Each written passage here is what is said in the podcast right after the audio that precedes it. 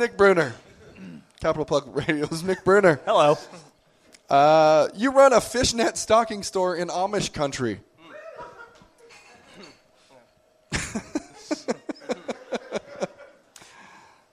Hello, friend.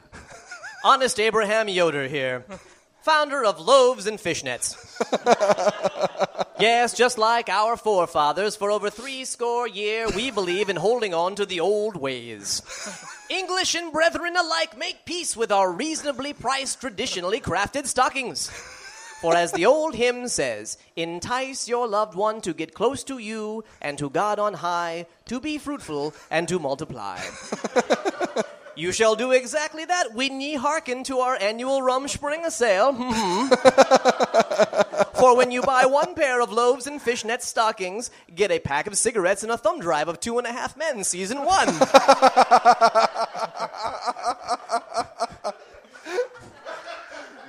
buy two more and receive 28 pairs half off to share amongst your many siblings. Know and be fearful of high cost stockings, for the Lord is loving and terrible at once. but at our fine shop, you'll find fellowship and sexy refuge from his awesome wrath. Remember, there is not another sister, friend, or brother loves the way that Jesus can.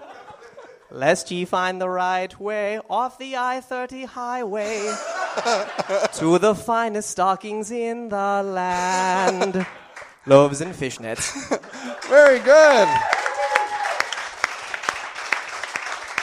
Ah.